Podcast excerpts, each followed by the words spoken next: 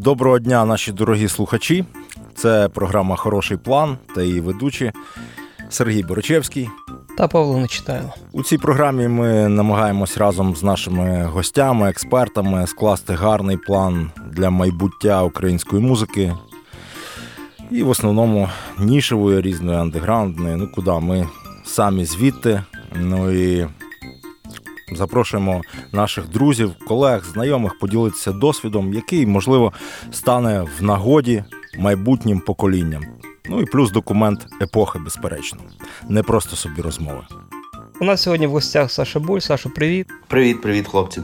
Ми ми хотіли би поговорити про взаємодію артиста і воїна всередині Саші Буля, відчуття, які присутні зараз у душі творця всередині війни, і як тепер там у нього, і як потім з'єднати знову творця з воїном, творця зі слухачем, а також поговорити про воєнне та повоєнне української музики. В одному з постів ти написав, що ти повісив гітару на цвях, і хто значить повернешся. Це, можливо, був такий депресивний пост у у, у, у моменті, або. Але тому що нещодавно ти знову взяв гітару до рук, і хто ти зараз для себе? Чи не втратив ти колишню самоідентифікацію на на фронті, чи, можливо, створив нову якусь для себе? Я думаю, я зараз в якомусь такому дивному перехідному етапі, тому що сказати, що якби е, я жодним чином не змінився, це буде неправильно, тому що я таки змінився. Е, сказати, що це зміни безповоротні, е, я теж не готовий, тому що, от як ти підмітив, я щось пробую там знову згадати, що я колись був музикантом, поки не дуже виходить. Але сподіваюся, вийде. Тобто я не втрачаю надії, але е, але в той же час, е, ну, поки немає там, е, як хтось, я інколи там з людьми розмовляю, мене там хтось бачить, хто востаннє бачив мене там да, до 24 лютого 2022 року. І вони кажуть: Боже, в тебе, напевне, написалося там 30 пісень. На три альбома є матеріалу. Це ж, напевно, стільки переживань. І це все вилилось обов'язково в пісні. І я дивлюсь на цю людину і думаю, ну наскільки вона не уявляє взагалі собі, що таке армія, що таке війна, що таке військо, е, і ну, і які це умови. Е, Якщо вона думає, що я за цей час там написав 30 пісень. Е, я не написав жодної пісні, я більше скажу, я не написав жодного рядка навіть. я не написав жодної мелодії. Е, І і поки в мене щось нічого не виходить. Е, Може, просто мені потрібно відпочити, можливо.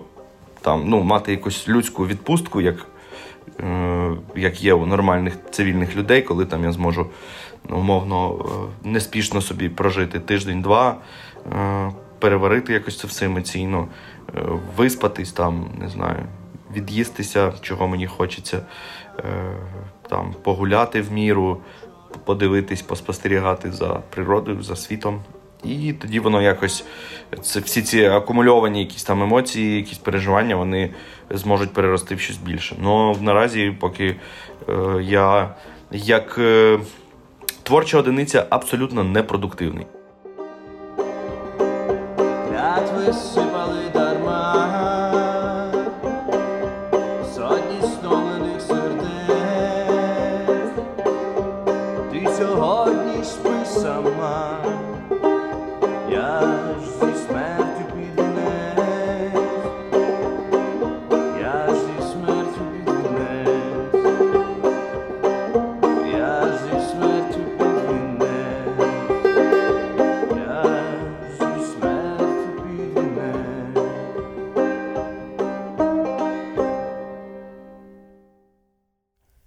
Думаєш, е, ти для себе сформулював причину, чому так вийшло? Я я, я, я, зараз я, зараз говорю не про зовнішнє, не про війну, а більше про внутрішнє. Тому що, наприклад, от нас сидить Павло Нечитайло, і якщо ми його запитаємо, чи записав, чи написав він якусь пісню в армії, ну, можливо, він відповість, що так. І це питання все-таки внутрішнього шляху більше. Можливо, я думаю, що насправді все до до, ну, до болю банально. Е, Я просто замахався. Ну, я просто замахався е, емоційно, фізично і, і просто перегорів. Це такий е, архетип творця, Бога, який втомився і відійшов від справ. Так, я просто тупо замахався і все. Ну, втомився від від якби, контакту з людьми, втомився від, від того, що доводилось. І доводиться далі працювати, там більше певної норми, яку мені б хотілося. І просто немає часу перевести дух, і тому і тому якось і режим якогось, напевно, збереження енергії, який е, цю енергію розподіляє виключно на якісь найнеобхідніші процеси на першочергові, а, а творчість, типу, сприймає як щось, що вже є прерогативою особи задоволеної. Я ще додам, що Саша офіцер, а в офіцера Служба офіцера і служба солдата в ЗСУ трошки відрізняється. У солдата може бути безліч вільного часу, на відміну від від офіцерів старших і молодших. І ну. Я думаю, в певні моменти Саша хотів би бути солдатом і ходити там собі в наряд 12, через 12 годин, а то і через 20 в кого як. І мати собі там 15 годин на себе, скажімо так. Щоб його не дергали в штаб, так, це правда. Дуже багато просто, е, помимо якби е, бойових задач, е, просто адміністративної рутини, яку ти мусиш виконувати, і і мусиш виконувати її вчасно і вправно, якщо ти ну, хочеш служити по совісті. Бо бо від цього залежить залежить умови служби і добробут твоїх підлеглих. І ну, я би не хотів бути там офіцером, на якого солдати кажуть, що Казліна там сидить собі в своєму якомусь офіцерському світі і і йому по барабану на особовий склад. Ні. Тобто я десь краще там не досплю якусь ніч, але я буду розуміти, що там вся документація, е, всі от, власне, адміністративні процеси, від яких залежить там наявність е, там у особового складу, не знаю, починаючи від там дерева для облаштування бліндажів і закінчуючи підставами для отримання грошового забезпечення належного, вони всі будуть виконані. Так, бо солдат засипає там з думкою про сім'ю, про завтрашній день. Ну а офіцер думає про скільки в тебе впорядкування, там взвод, Ну, в мене яку якщо брати там ну, мою колишню посаду, то там було ну, більше кількох рот. Ого, нічого собі. І це, Серега, кожному треба якась відпустка, чи вихідний, чи хтось захворів, чи забрати з нової пошти, бо у нього машини нема. І такого за день накоплюється дуже багато. Ну, це такий е, ліричний відступ про армійську рутину.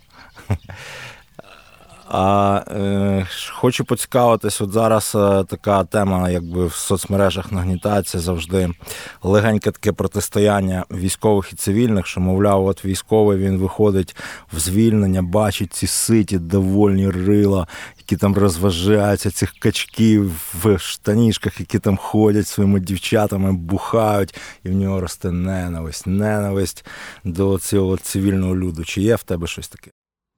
Та звісно, є. Ну, я збрешу, якщо я скажу, що я е, ну, не не відчуваю якоїсь такої злості. Я себе за це, звісно, картаю.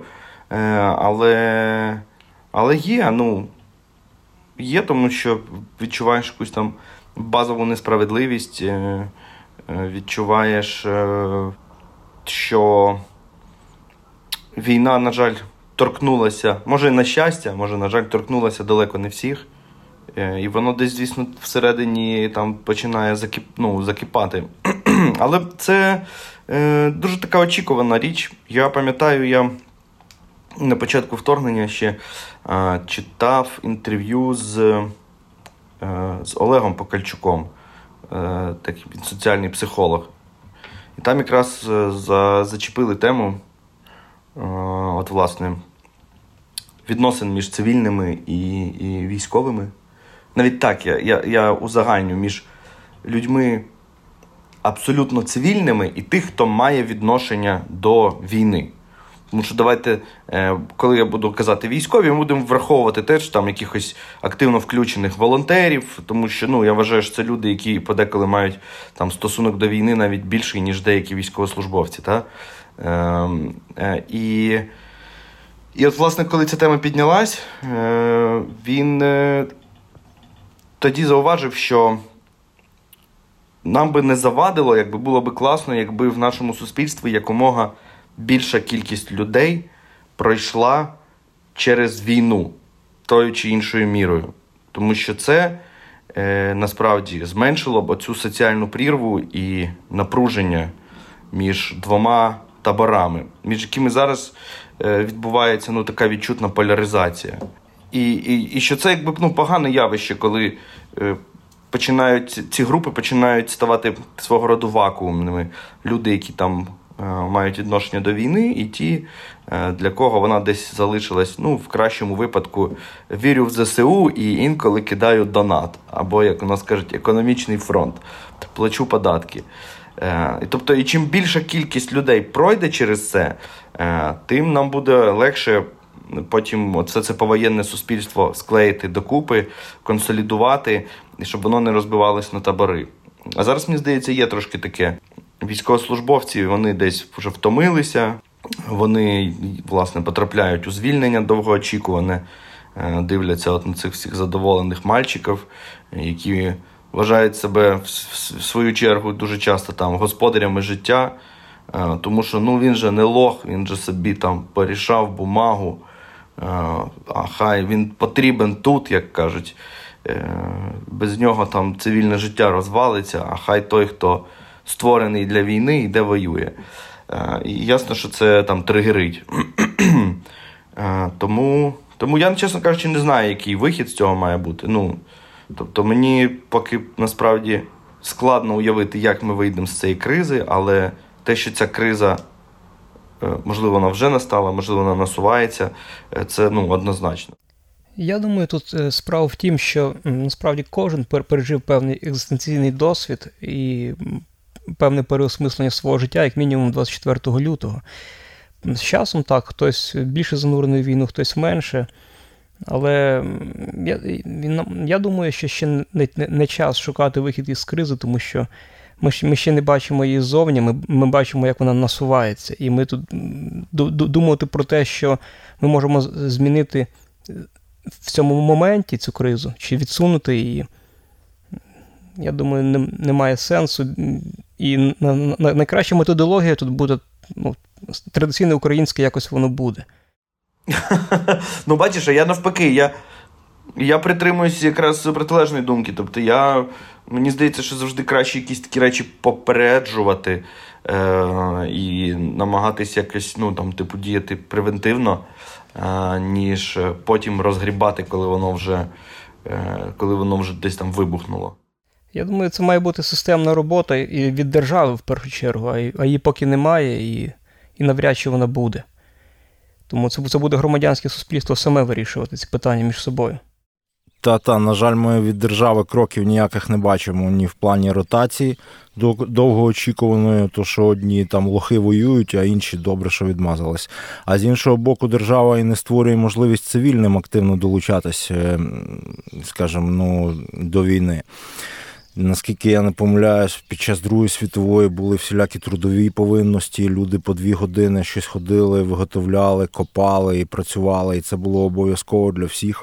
Там в, розбирали завали в Лондоні на якихось громадських роботах. Там все це було, наскільки ми пам'ятаємо. Ну а зараз це ну, дичина, звісно, те, що відбувається.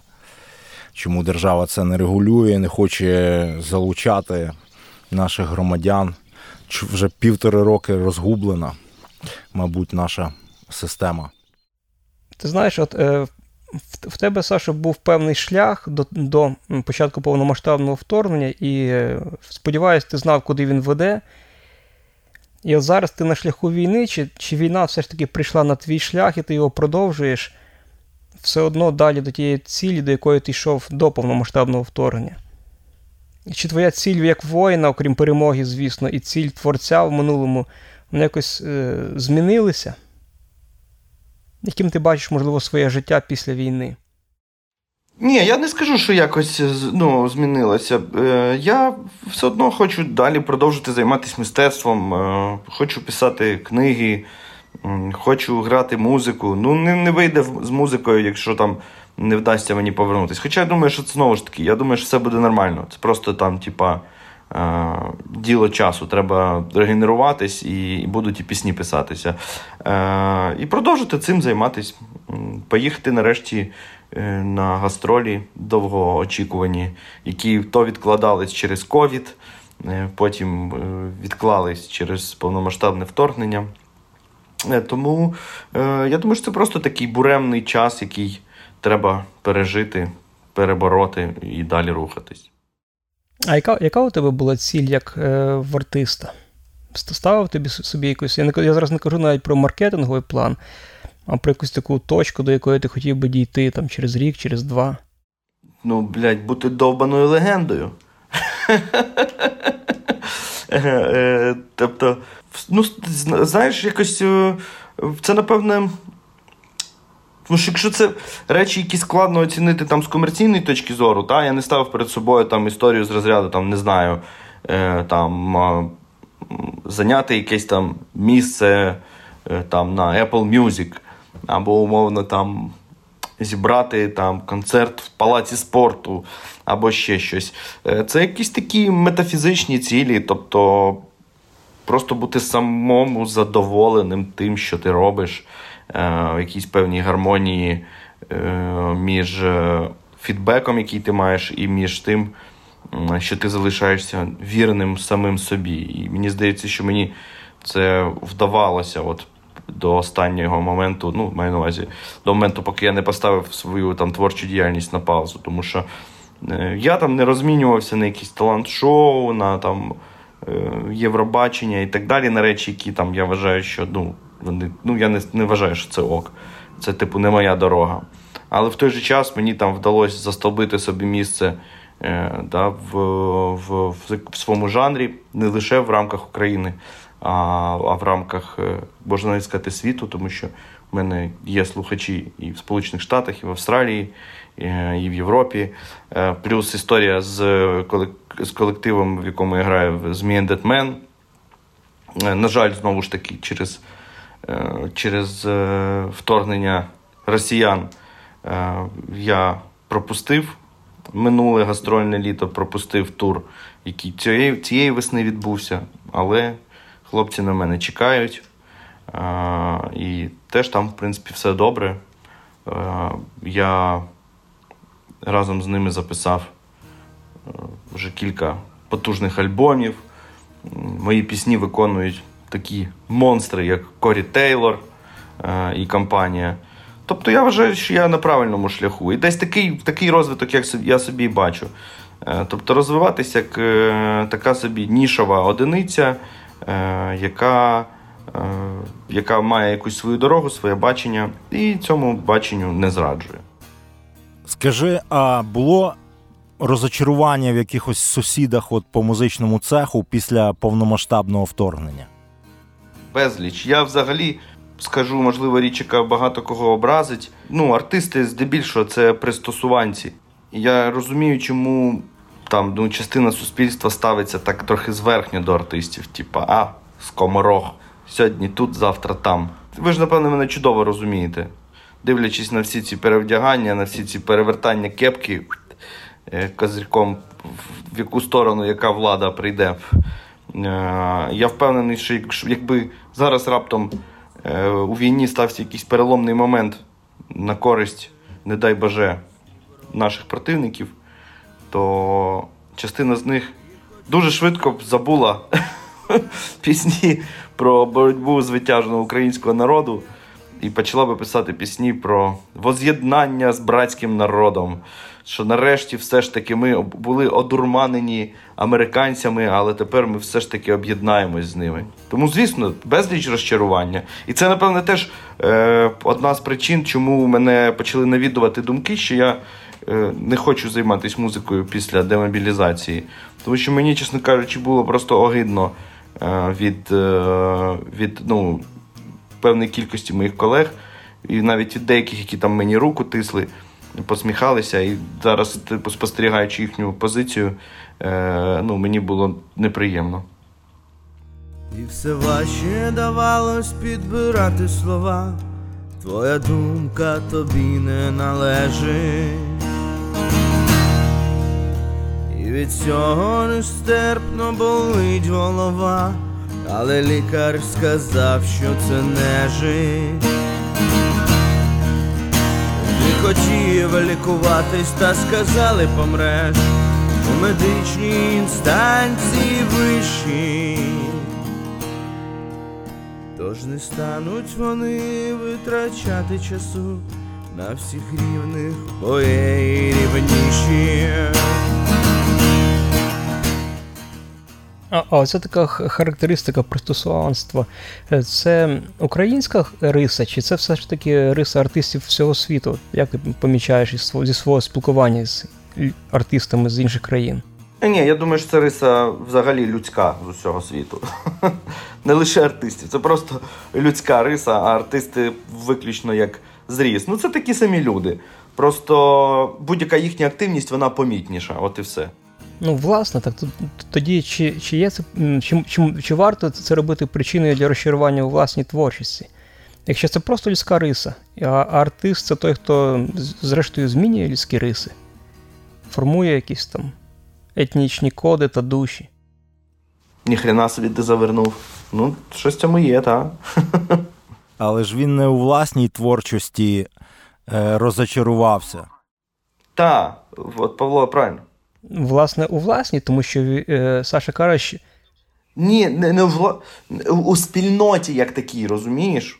Так, але тут ти знаходиш в цьому розчаруванні, ти знаходиш причину відмовитися від власної творчості. Тому, а, а з іншого боку, знаєш, колись Мерлін Мен, в Мерліна Менсона запитали, ем, е, як як він ставиться до обрання костям із американських президентів. Я не пам'ятаю, чи це Буш був чи Обама. Він сказав, що це дуже добре. Чим гірший президент, тим я я, я можу бути кращим артистом. І і і, і, коли його і, коли його запитали, е, яка роль артиста, чи бути в тренді, чи бути кон'юнктурним, він сказав, що ні, я формую тренди, і роль артиста вести за собою маси і формувати суспільство в тому числі. І коли ми говоримо про те, що ти розчаровуєшся в, е, в людях, і і це для тебе може бути причиною для того, щоб ти перестав творити, ти ж твориш для людей, щоб вони були такими, як ти, а, а, а, а, не, а, не ти був такими, як вони. Напевно, що так. Слухай, наша наша розмова зараз вийде прямо якийсь сеанс е, психотерапії, після якого я скажу е, дякую, ти мене зцілив, піду візьму гітару і таки запишу тих 30 пісень. Ну, напевне, ну ти правий, ти правий. А, а, тоді в мене одразу питання: як як далеко зараз від тебе гітара стоїть? Кроків 12, я думаю.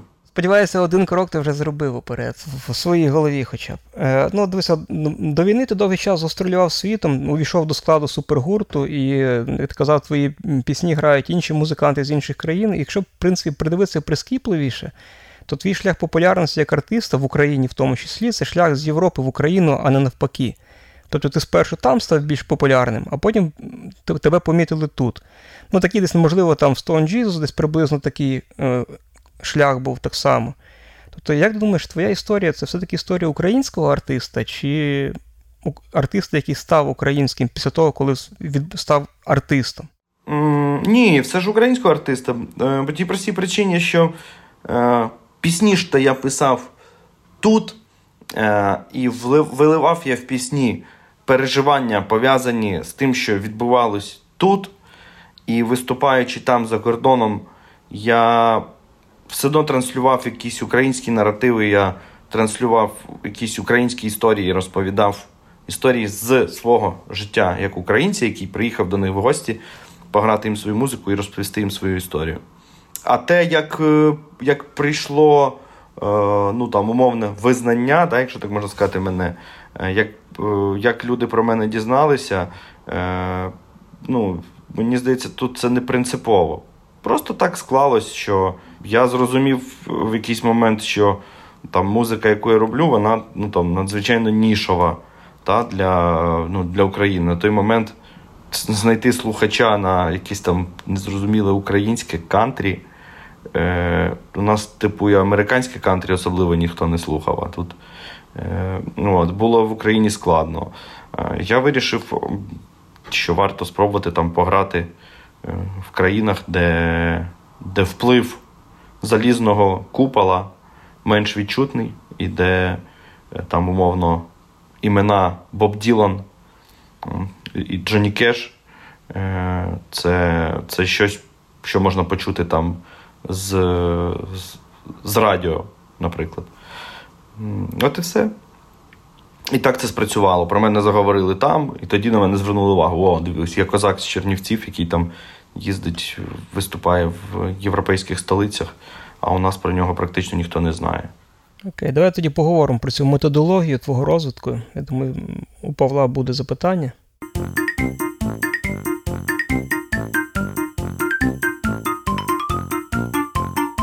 Я тут підготував таке питання. Коли ти вирішив зайняти нішу сінгера-сонграйтера в американській транскрипції, чи знав ти, з якими викликами тобі доведеться стикнутися? Ну я зараз собі уявляю цю історію. Це ж супер складно вийти на той ринок, адже інший континент, там своя традиція, безліч хлопців і дівчат з гітарами.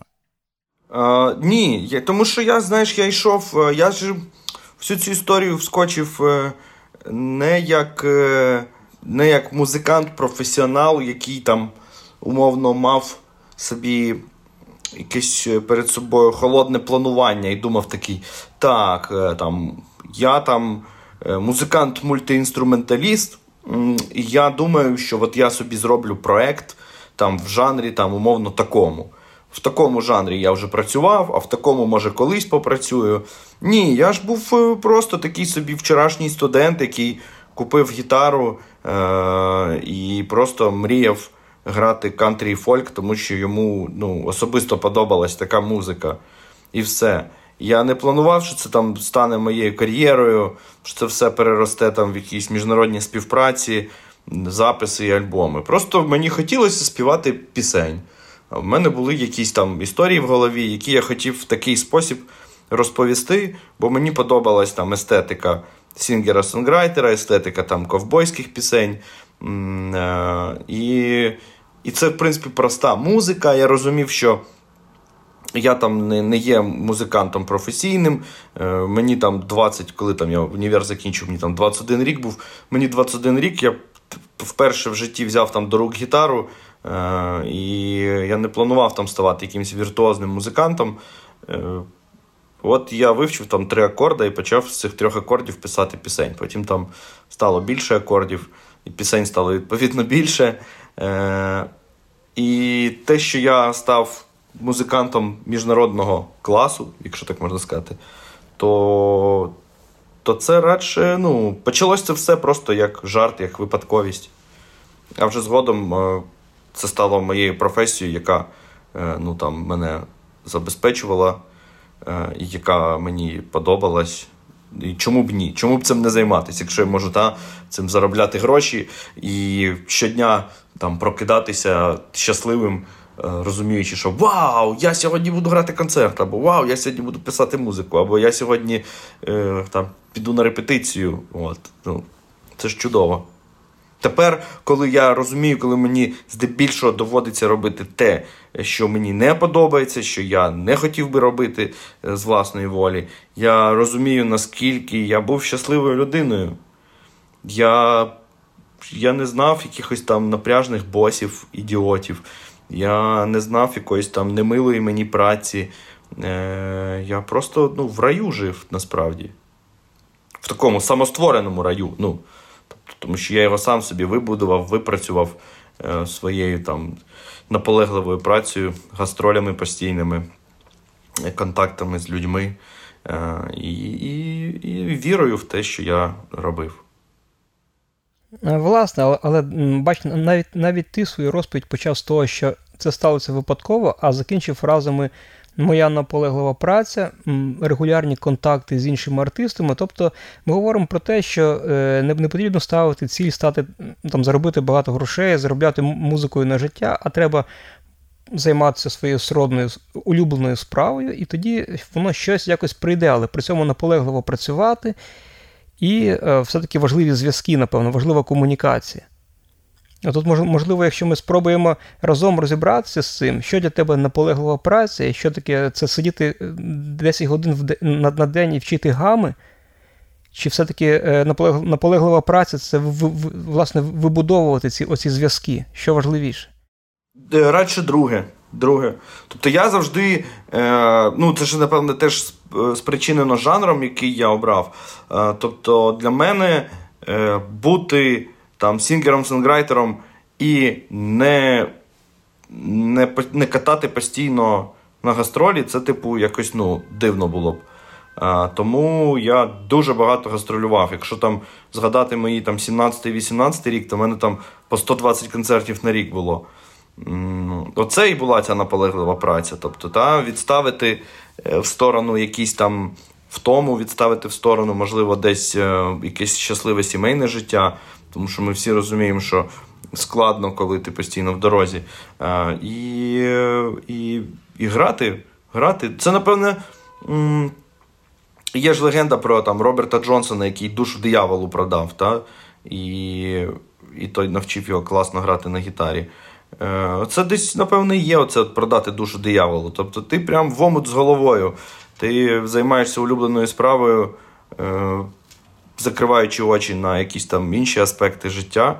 Е, і з часом ти вже маєш відповідно певні бенефіти з цього.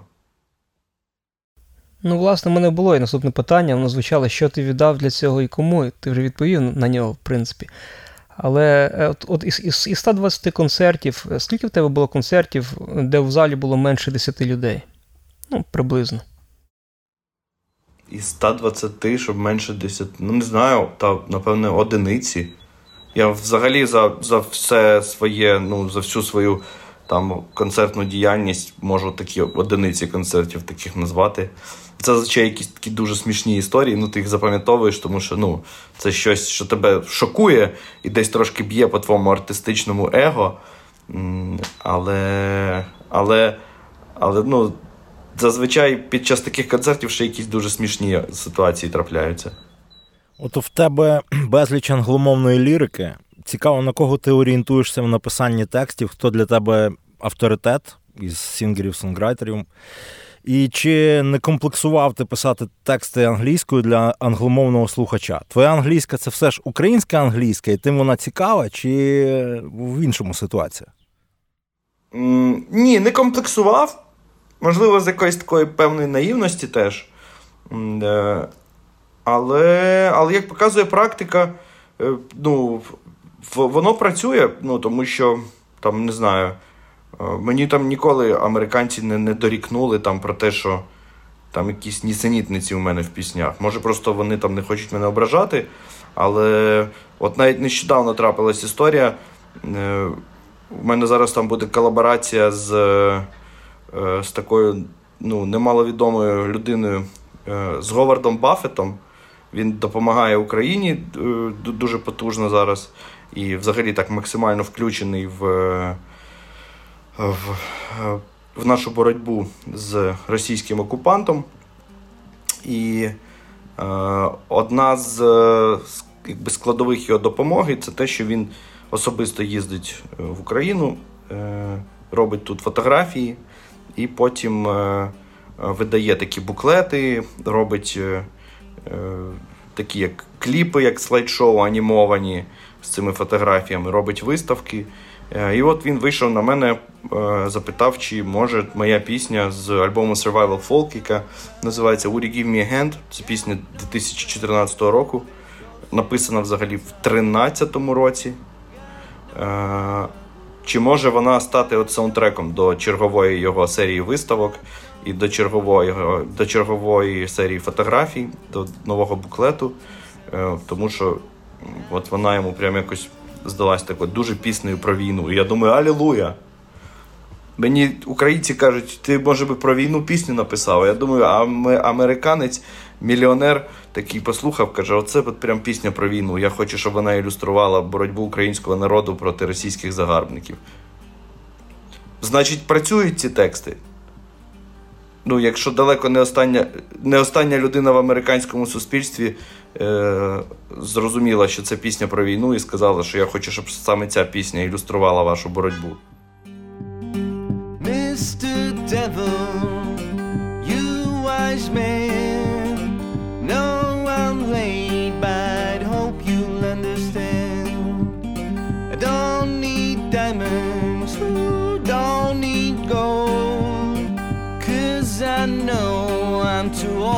sell my soul. Too old to sell my soul. I'm too fucking old Ooh, to sell my soul.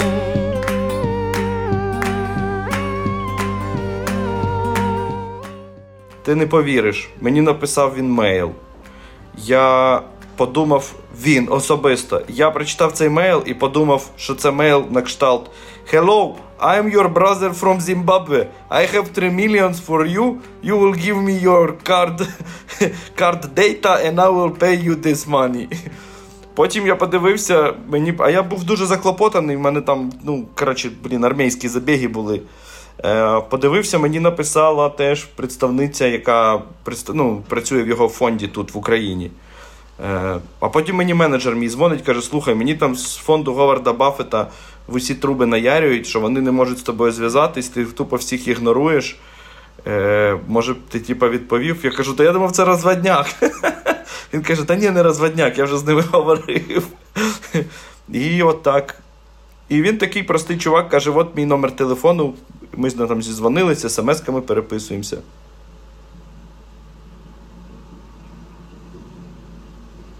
Так, але бачиш, в мене якась візуха на такі магічні історії. Коли хтось там каже, а як ти почав там е, грати з, з нергалом з бігемота? Так само, там, да, я сидів, пив пиво з товаришем в Вроцлаві, а він каже: ти бачив, там Нергал зробив е, цей Готік Американа проект. Ти б, напевно, заканав би туди, може ви разом в тур з'їздите. Кажу, а чого ні? Подзвонив менеджеру, кажу, у тебе є якісь контакти з, з Нергалом? Він каже, та є. Та ж менеджер його Пшемик, ти теж його знаєш. А я не знав. Ну, я знав Пшемка через іншого артиста. Я не знав, що Пшемик це менеджер е, Бігемота і Me and. Він каже, та зараз Пшемку скинемо музон, якщо сподобається, то це. І через півгодини мені каже, все, ти їдеш в тур з Me and восени. Кажу, їду.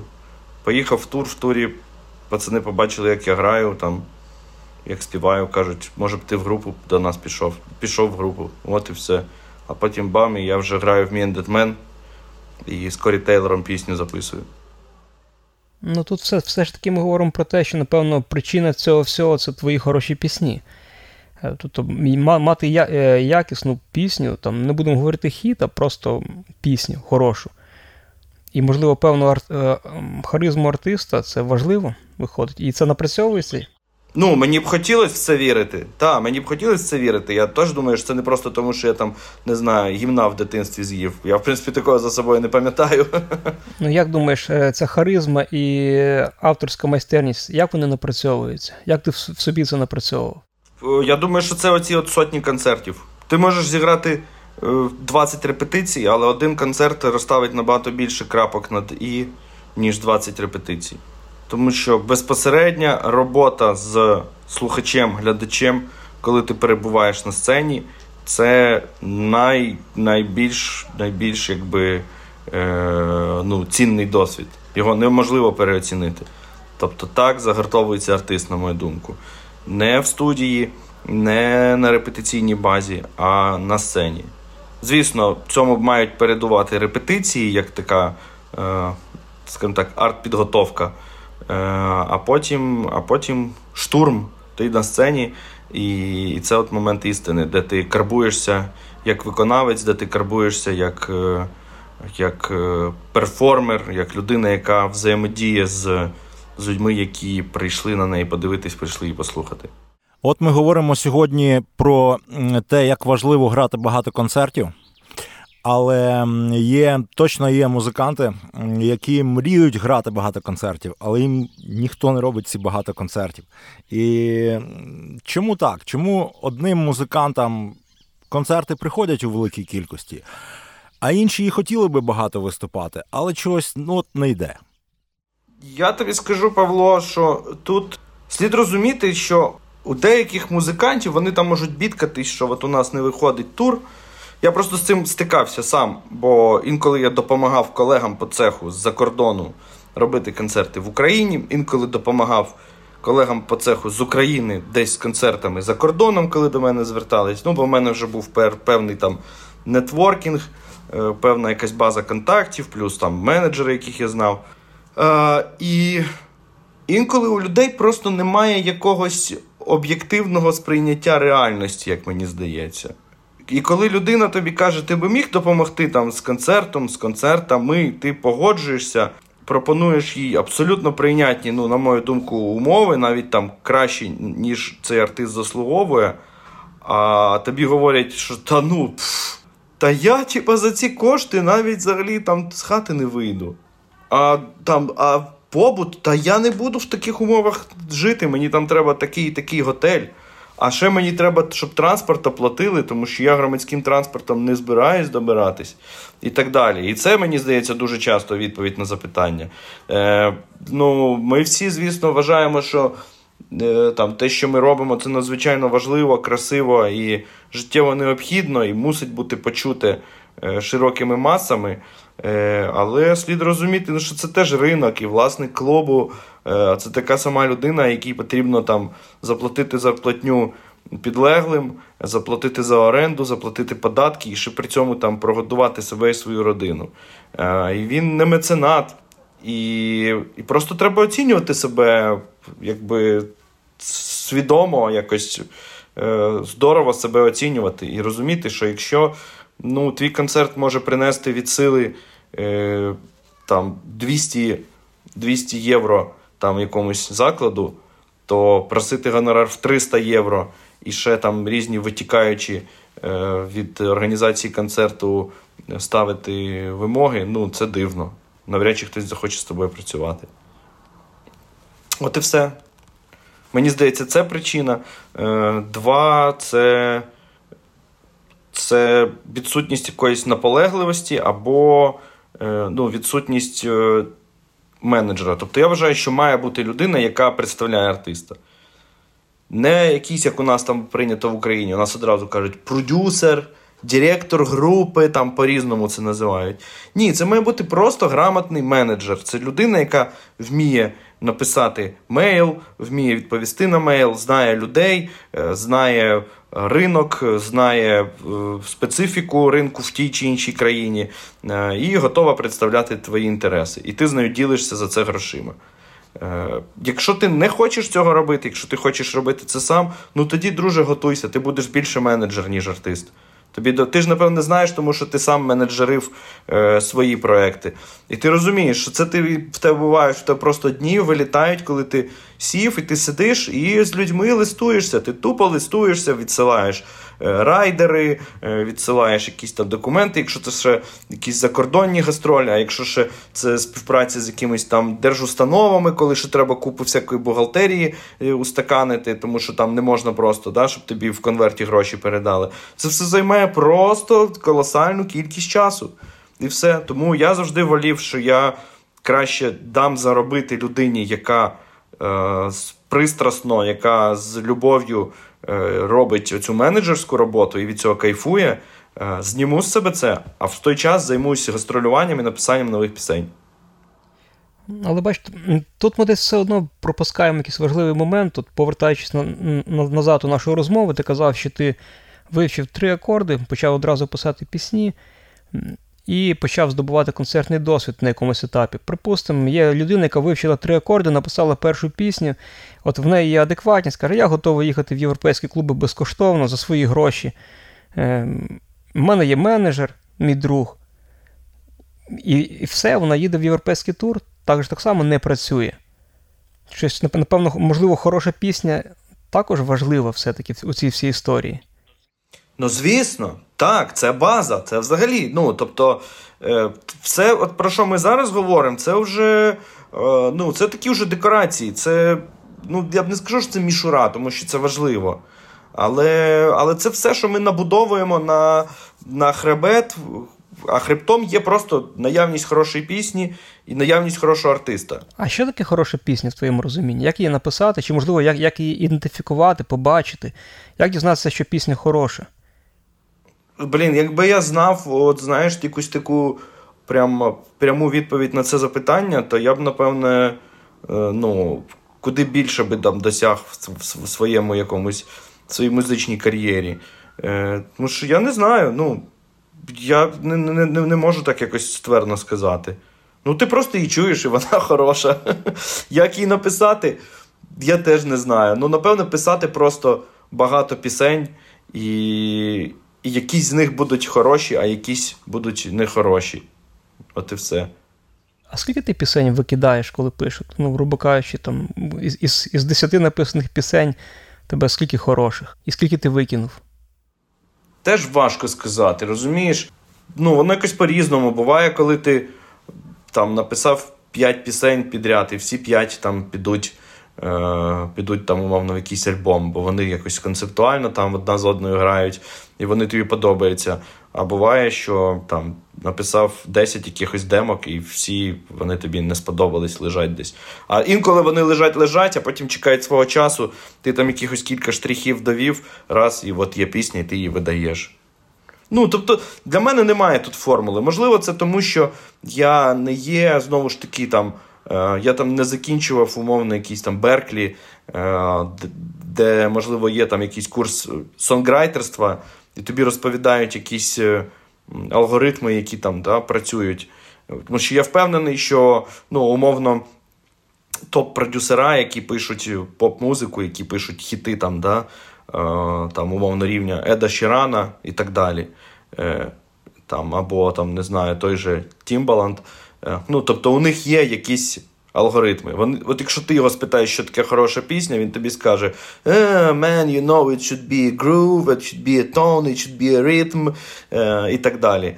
Е, тому що я чув там теж від працюючи з людьми на студії, що хтось там десь читав, там, що умовно, от зараз типу кажуть, що щоб пісня типу спрацювала, то в ній там кожних умовно там 9 секунд має з'являтися якийсь новий типу, семпл якийсь е, новий звук для того, щоб тримати увагу слухача. Я не знаю таких механізмів. Ну, Але знову ж таки, я я займаюся дуже нішовим продуктом.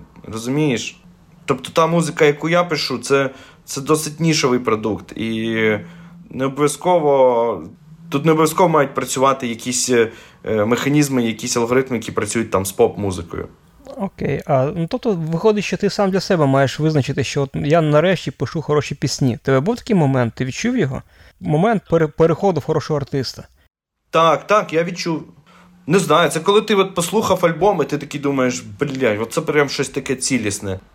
І воно якесь от не порожнє, воно, воно про щось. Власне, оцей момент внутрішньої впевненості в собі він відсікає в сумнів, відсікає е, якісь е, рецензії, сторонні зауваження. Вірно розумію? Саме так. І з того моменту ти починаєш просто рухатись по своєму шляху, бо ти знаєш, я хороший артист, і далі мені просто треба менеджер, адекватність і багато концертів. Так, так, так. От Десь дійшли до такого. Тобто багато писати, зрозуміти, що ти пишеш добре для себе, тобто отримати внутрішню впевненість, віру в себе і далі менеджеритися. Так, я тобто я розумію, е, що, якби я розумію, до чого ти підводиш нашу розмову. Е, Ти хочеш от з цієї цієї балаканини нашої викристалізувати так, якийсь такий е, ну, ну, хороший план. Метод. Метод, так. Підсумовуючи, е, от те все, що я наговорив. Тобто мені здається, що це як воно в принципі завжди і є. Це щось от на на межі, це щось, коли це якесь таке грамотне поєднання е, такого, такої якоїсь щирої безпосередності, такого мрійництва, от бажання займатися просто чимось, що для тебе е, є якоюсь такою доброю дитячою мрією. Тобто, як для мене, от, в моєму випадку, це були от ковбойські пісні. Та, Це щось таке, типу. Блін, страшний совок, постсовок, там 90-ті, група Любе, Ірина Алєгрова скрізь. І там і є платівка, і там дідусь там включає мені там якісь джазові записи або е, там Елвіса Преслі. І я слухаю, і просто світ довкола мене, блін, ну він просто трансформується. І там якась застяна хрущовка, вона е, стає зовсім не хрущовкою, і, а стає такою гасієнде. І я виходжу в двір, і цей роздовбаний пострадянський двір, він теж я себе відчуваю, ніби я десь там не знаю, в, в Техасі. Е, Оце от, оця от така магія, яку може нам дарувати музика. Тобто її, я е, зберіг оцей такий теплий спогад про цю от західну музику, е, про ці от перші фільми про ковбоїв, які я дивився, і там оця гітарка. І це тремоло характерне.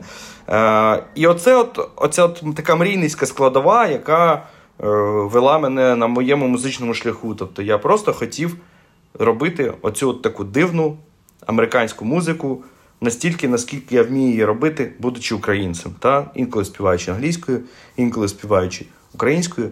Е, а вже потім, коли ти здобуваєш якийсь там досвід як уже музикант, е, як уже ну, якби, як професіонал, як людина, яка виконує певну професію, людина, яка йде, опановує певне ремесло, ти доміксовуєш до цієї мрії якісь свої спостереження, якісь свої такі фахові навички, які ти вже здобув як ремісник. І десь на межі, на поєднанні оцих двох складових, мені здається, народжується хороший артист. Людина, яка здатна там своїм словом, е, своїми якимись мелодіями, так само комусь колись трансформувати реальність. Так само комусь, хто сидить десь там в підвалі, не знаю, ховаючись від там обстрілів, людина слухає пісню, і цей підвал і перетворюється в якесь інше місце. Або там людина сидить на фронті, вона слухає пісню, і це її переносить там де-інде, вона себе уявляє, там, не знаю, що вона десь е, на, на кордоні Техасу і Мексики, учасник американо-мексиканської війни, або там Тевтонський лицар, який зараз піде в наступ. Це є оця магія, і важливо, щоб вона була. Тому що якщо буде забагато лише другого складника, оцього виключно фахового ремісницького, то мені здається, що ти просто перетворишся на оцю таку кон'юнктурну потвору, яка вчора е, писала пісні про літо російською мовою, тому що треба було літній хід запіляти, бо от ніша на радіо є, її треба заповнити. А потім писала там ще якісь там пісні про любов під День Святого Валентина російською мовою, ну тому що аудиторія ширша і треба працювати на Москву. А сьогодні пише пісні про Байрактар, який летить і всіх бомбить. Е, і це огидно, це типу потворно. Ну, Отже, я сподіваюся, ти сам сам помітив ключову фразу, можливо, не для мене, а для тебе в, в, твоєму спічі, що артист трансформує реальність. І не, не дай реальності трансформувати тебе як артиста. Не відмовляйся від творчості тоді. Трансформуй її. Та так і буду, напевно. У мене свалу нема. Ну що ж, це був хороший план від Саші Буля, якому ми дуже вдячні за розмову. І бажаю Саші, щоб його реальність трансформувалась найбільш приємним для нього чином. Спасибі величезне. Сподіваюсь, наша розмова буде корисною для всіх, хто її послухав. І до нових зустрічей! Дякуємо, Саша. І я вам дякую теж, хлопці. Вона для мене такий е, терапевтичний характер неочікувано мала. Я думаю, ви самі це відчули, десь зрозуміли. Е, тому це вкотре доводить, що немає нічого випадково не стається в нашому житті. Е, і все якось от складається так, як має скластись. Тому тримаймося. Це натуральні буковинські пташечки на фоні я зараз в експедиції, чого і щиро бажаю Саші повернення на святу Буковину.